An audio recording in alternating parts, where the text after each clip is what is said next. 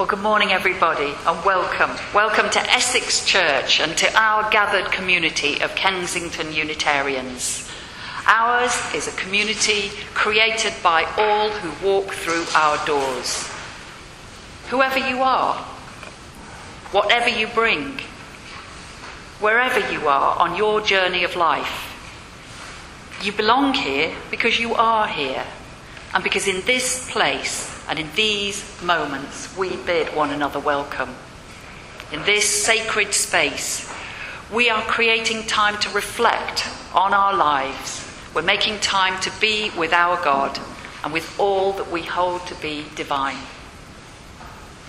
As a Unitarian church, we honour each person's right to find their own truth in life. And we have no fixed creed that all must hold to. But what we do know is that our individual search for truth and meaning can be enriched by gathering in community with others. For together we can live a faith in action, allowing the values that we hold dear to shape our living. Faith truly in action.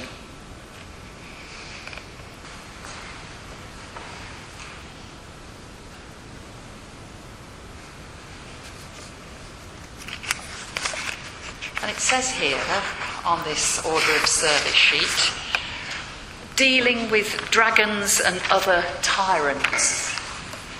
And um, in the world of myth, of course, dragons can sometimes be very wise, helpful beings for humanity, and sometimes they're tyrants and bullies. It's the latter that we have in this story of a huge dragon in China who went from village to village killing the cattle, the dogs, the chickens, and indeed the children indiscriminately, not even bothering to eat them, but killing them almost for the fun of it. And so it was that those villagers called upon a wizard to help them in their distress. And the wizard said, Alas, I cannot slay the dragon myself, for magician though I am, I'm too afraid, but I'll find you the man who will. And with that, the wizard transformed himself into a dragon and took up position on a bridge so everyone who did not know it was the wizard was afraid to pass. And then one day, a traveller came upon that bridge and calmly climbed over the dragon and walked on. The wizard promptly did what he had to do, transformed himself back into a wizard like shape once more, and called to the man, Come back here, my friend. I've been standing here for weeks waiting for you. For he'd found the man brave enough to deal with a dragon. And of course, it's not just dragons in the mythical world who uh, cause trouble. You may know the story of the fierce and demanding lion who killed many other animals, just again for the fun of it. And eventually, the other animals, in despair, got together and decided it might be better if just one of them volunteered each day to be the lion's supper, rather than all being killed in that way. So it was that old rabbit volunteered to be the first day's meal. And he arrived very late that evening, and the lion was furious.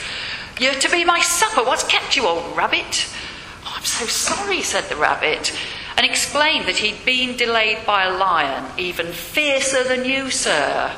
I only just escaped from his terribly fierce claws to come and be your supper. Now, that lion was a vain creature as well as a tyrant, and he couldn't bear the thought that there was a lion fiercer than himself. And so, of course, he insisted that the rabbit lead him to that lion so he could sort out who was the fiercest. And so, old rabbit said, Follow me, and led the lion to an old well deep in the forest. And he said that the lion should look into the well to see the other lion. The foolish lion saw his own reflection. So fierce was it that he roared at it to no avail. The other lion roared back. And so it was that the vain lion scrambled into that well to attack the other fierce lion and fell, it is said, to his death in the waters below.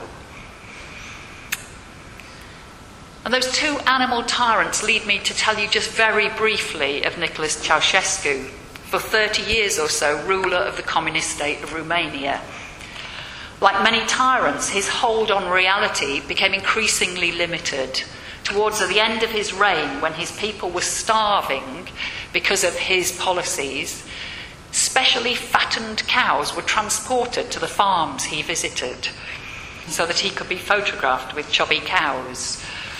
He's known for his infamous ban on contraception and abortion because he thought Romania needed large families.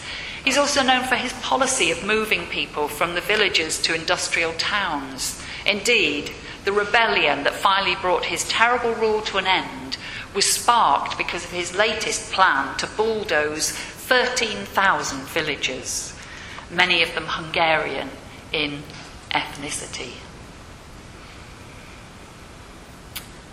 So, with these thoughts of tyrants in our minds, and with the thought too of Malala, the young woman that you mentioned earlier, Margaret from Pakistan, shot in the head on the orders of a Taliban warlord who has said that she will be targeted again for her championing of girls' education. And yet, as we turn now to a time of prayer and reflection,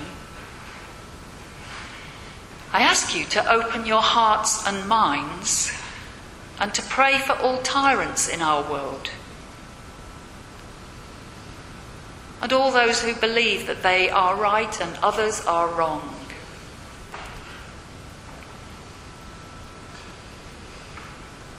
All those who think it is acceptable to use power and violence to enforce their chosen way.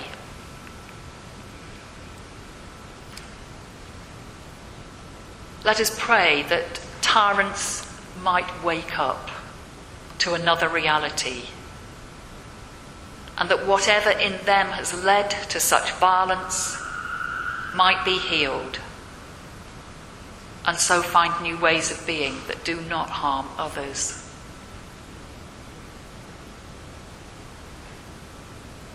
And let us pray for all those whose lives are so blighted by tyrants Would we not pray that all might know the freedoms we oft times take for granted?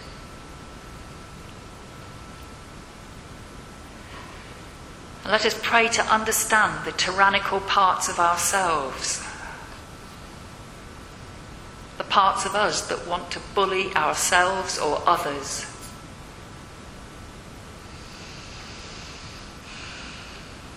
That feel we must get our own way.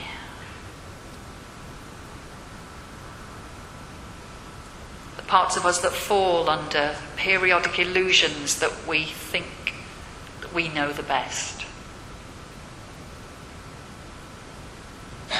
And in a moment of shared silence now, let us think our own thoughts, pray our own prayers.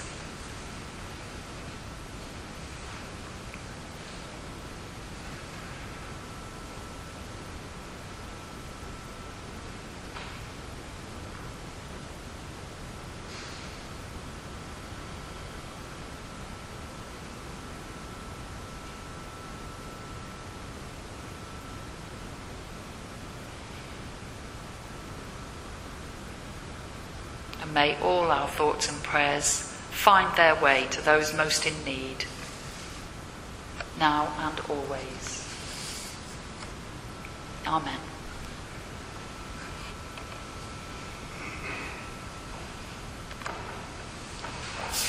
I want very briefly now, um, if you look at your order of service sheet, it says readings about the Gellérd family. And in trying to bring to life for you the story of Unitarianism in Transylvania, I thought it might help to actually focus on, on one family. Um, and I've chosen Judith Gellérd, who has written this book about her father Imre, who was a, a Romanian Transylvanian minister under the Ceausescu regime. And um, it's an extremely sad story, as often is the case in communist regimes.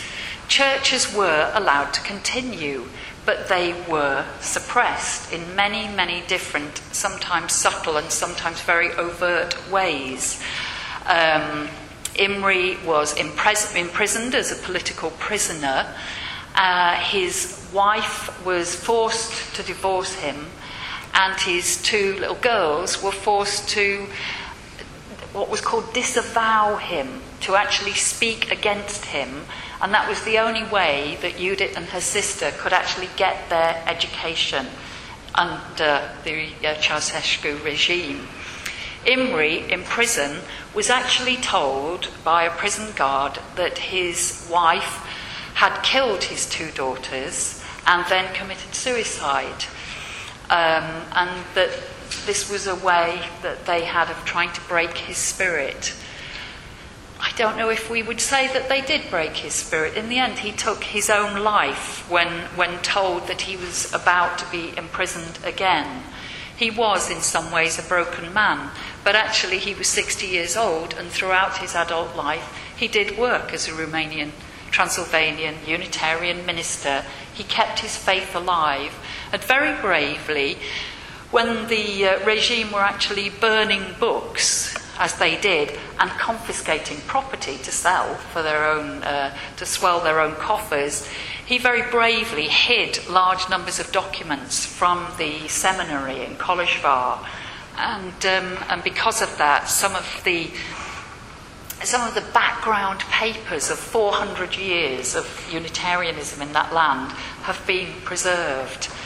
I'm really just going to read one piece of Imre's writing about his view of, of theology, if you like, his, his discourse about God and the universe. The universe, he wrote, and humanity within it constitutes an indivisible, universal, and organic whole, having basically the same elements and structures everywhere the universe is homogeneous with the same substance and laws found throughout. Why is the universe unified and indivisible? Well, that question may be answered in theological language because its creator and preserver, God, is also one and indivisible in essence and in function. God is a unity because only the world itself is a unity if God's being was even minimally divided, nature would also immediately divide, losing its characteristic unity and relative identity. However, from both logical and experiential viewpoints, this is a transparent absurdity. God is one because the world is one, and vice versa. God is indivisible because the world is also indivisible, and vice versa. This is not merely an analogy, but a result of logical and empirical evidence. Just some of Imre Gellérd's extensive writings, um, and I highly recommend him to you. His daughter, Judith, studied the violin and was uh, keen on the works of Bela Bartok that we heard at the beginning of this service. Thank you to Jenny.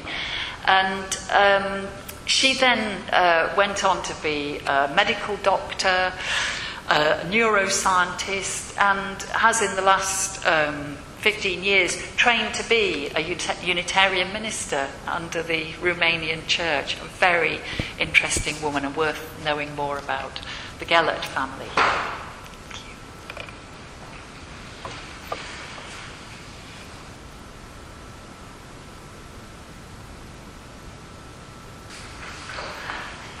Um, it was my uh, grandson Zach's ninth birthday this week, and for his birthday treat, he took some friends to see a new cartoon film called Hotel Transylvania. It's a jokey horror film, apparently, with added romance, and I don't recommend it to any of you looking around not a film for people with more mature film tastes, but, but it amused me that his birthday film and my address today both had Transylvania in the title. Um, of course, Transylvania as a name has been well known in popular culture since Bram Stoker used it as the setting for his story of Count Dracula. And Bram Stoker's story was um, very loosely based on a real life 15th century ruler called Vlad III, whose father, funnily enough, Vlad II, was a member of the Order of the Dragon, or DRAC in Romanian. Um, the Order of the Dragon was a group set up to protect Christianity from the invading Ottomans of Turkey. Vlad III, some of you may know, um, gained a truly hideous and entirely deserved reputation as Vlad the Impaler for his method of slowly killing his enemies. But just for the record, Bram Stoker made an entirely fictional link between the Vlad Dracul family, who already have a bad enough reputation, and the many ancient legends about vampires. And as for Transylvania, well, it really exists, as we can attest. I don't know uh, if anybody else has been there ever. Is it just the three of us, four of us? Four of us have been to, to uh, Transylvania. Its name means beyond or through the woods. And although t- at times in its history it has been an independent kingdom nestled within the Carpathian Mountains, it's also been part of Hungary and the Austro Hungarian Empire, and since the First World War, it's belonged to Romania. That's probably all the history you need to know, because what I want to focus on in this address is another matter entirely, a matter of faith. And yet, the more I've learnt about Unitarians living in Transylvania, the more I've realised how faith is so very affected by one's history. It's probably not possible ever to disentangle them for any of us. And to this day, on most Transylvanian Unitarian Church walls, there is a picture of an event that took place way back in 1568, known as the Diet of Torda. What could have happened back in 1568 that these people would still want to honour today? Literally, it's in, in almost every church, that picture. And if I told you that it was the agreement to an edict that established religious tolerance, well, you might not be that impressed, I suspect. In these pluralist days of multiculturalism that we live in, tolerance isn't such a big deal, is it? But then, in 1568, and the edict only covered four Christian churches the Catholics, Eastern Orthodox, Lutherans, and a newly emerging group, later to become known as the Unitarians. Here, here are the words. This is from uh, King John Sigismund of Transylvania. His Majesty reaffirms that in every place the preachers shall preach and explain the gospel, each according to his understanding of it, and if the congregation likes it, well. If not, no one shall compel them, for their souls would not be satisfied.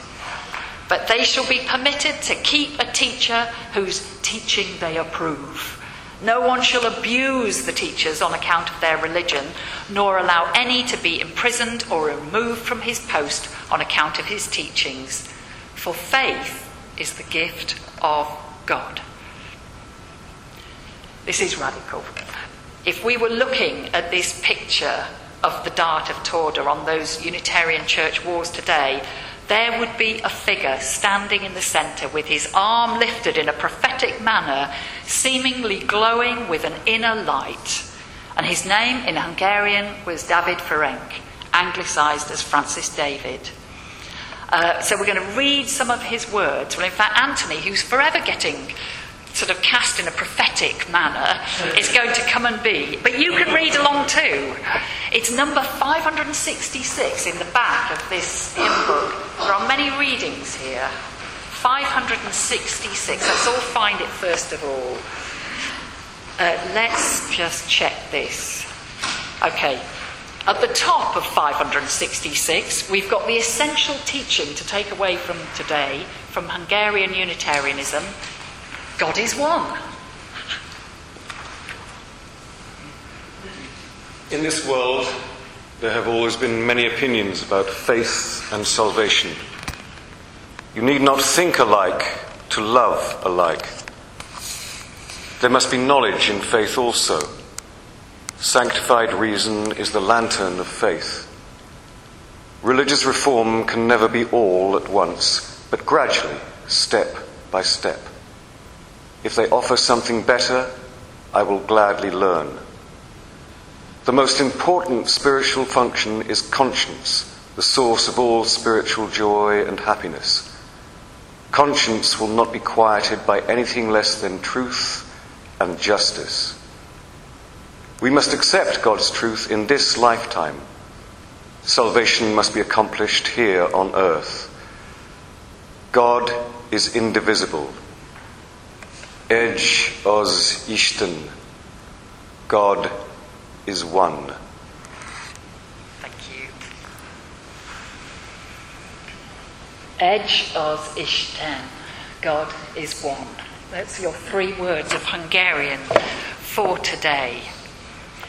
So powerful was David Ferenc's faith and teaching that he managed to convert the king, King Sigismund, the only Unitarian ruler ever here on earth, and one to remember, not just the king, but all his court and large numbers of the population around there. So, this new faith. And David Ferenc had come to a Unitarian position, as so many others were later to do around the world, by careful biblical study that convinced him that God was one and that Jesus was human. Born a Catholic, Ferenc had already moved to a Lutheran view before developing further. He was a religious innovator. And sadly, it was for this that he died. Now, we like to think of Unitarianism having a golden age under King Sigismund, yet these were volatile times. Within a few years, the king had died, very young, I think he was about 30, after an accident. And in the fear filled times that followed, new laws were made that forbade religious innovation. And David Ferenc was forever to be an innovator in matters religious. He was sadly imprisoned and he died in jail in 1579. On the walls of his prison cell in uh, the fortress of Deva, he wrote, Neither the swords of popes, nor the cross, nor the image of death, nothing will stop the march of truth. And I'd like to think that that is true for humanity, and that is how it all began in Transylvania. I think it's a story we should know and be proud of, for it's one of the foundation stones of our own faith, though in truth there were few links between, directly between Transylvanian and English Unitarian thought. Yet the impulse was similar to that which led to the development of Unitarianism here in this land. It's that desire to seek truth an intense scholarly approach to the Bible, and an early commitment to tolerance of other faiths. Okay, I don't know how long you've got, all of you. Um, if we were to sit here for the rest of the day, I might just begin to cover the remarkably complex history that followed the death of David Ferenc and start to explain how come the small and to be much beleaguered Unitarian Church has survived to the present day in Transylvania. Um, now, given that we plan to have a cup of tea and a chat at 12 o'clock and then a singing lesson, just a few, few thoughts to help fill some gaps. Um, I've been to Transylvania twice now. Um, it's part of modern day Romania. I'm really fortunate to have witnessed many improvements in that country as a whole since Romania joined the European Union in 2007. One of the country's striking remaining features is that racial groups are very distinctive there. And in Transylvania, the Hungarian minority still speak Hungarian as their first language rather than Romanian and it's a small but proud minority of the Hungarian speakers who have retained that Unitarian faith that started all those years back under King Sigismund and David Ferenc. There are about 80,000 Unitarians in that area, members of some 200 congregations and only this year have the Unitarian communities in neighbouring Hungary and Romania decided to join once more into one church body. And it's a sign of far more open times that the government of either country would not prevent them from doing this. Have a look at the symbol on the front of the order of service sheet here. This is the symbol of the Hungarian Unitarians, and um, it has the dove, it has the, uh, the snake there in the circle, and it has the um, crown of King Sigismund there at the top. David Ferenc uh, wrote um, Behold, he, he regarded that Jesus' most important teaching was Behold, I send you forth as sheep in the midst of wolves. Be ye therefore wise as serpents and harmless as doves. Um, from Matthew's Gospel. And that peace dove encircled by a snake of eternity is the symbol of Transylvanian Unitarians. It's a symbol focusing on how to deal with enemies wisely, cleverly, peacefully. And I think as we look back at the history of Transylvania and the Unitarians there, they really do deserve praise for carrying this method through and, and for their enduring faith. I was in Transylvania a fortnight ago for a women's conference, and it was a proud day when their equivalent of the Women's League held their annual celebration. It was in the local Palace of Culture in the town of Târgu Mureș. Uh, over 600 Hungarian Unitarian women, some in traditional dress, ages both young and old and all in between, and it, all of it proudly filmed for television. And their faith is what we might describe as free Christian Unitarianism, upholding the oneness of God, valuing the teachings of Jesus beyond all others, and regarding the Spirit as working within all of us, committed to good works, a, a, life of faith in action. These are a people who we heard earlier on had their faith sorely threatened under communism and indeed throughout most of history and yet they held on to their identity with fervour and determination. Here are some words spoken shortly after the fall of the Ceausescu regime by a Hungarian Unitarian in 1989. My life has been hard, but not impossible, because I have my family, I know the history of my people, I have my church, I have my faith. We know that when a society collapses, as this one has, Civilization lives on among those whose bonds of faith and language are still strong. Ceausescu knew this, she said, and he made war on our faith, war on our language, and war on our history. But we have proved stronger than him and his wars.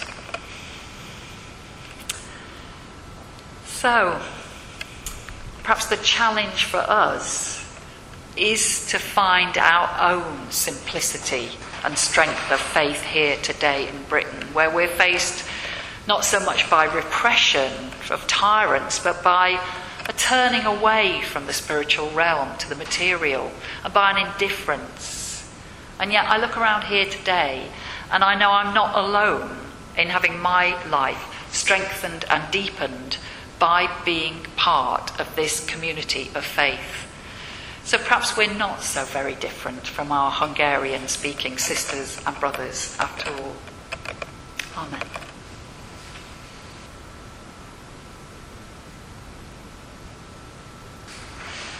Our closing blessing is from a Transylvanian prayer. Where there is faith, there is love. Where there is love, there is peace. Where there is peace, there is blessing.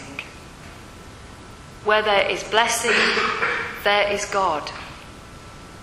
Where God is, there is all we need.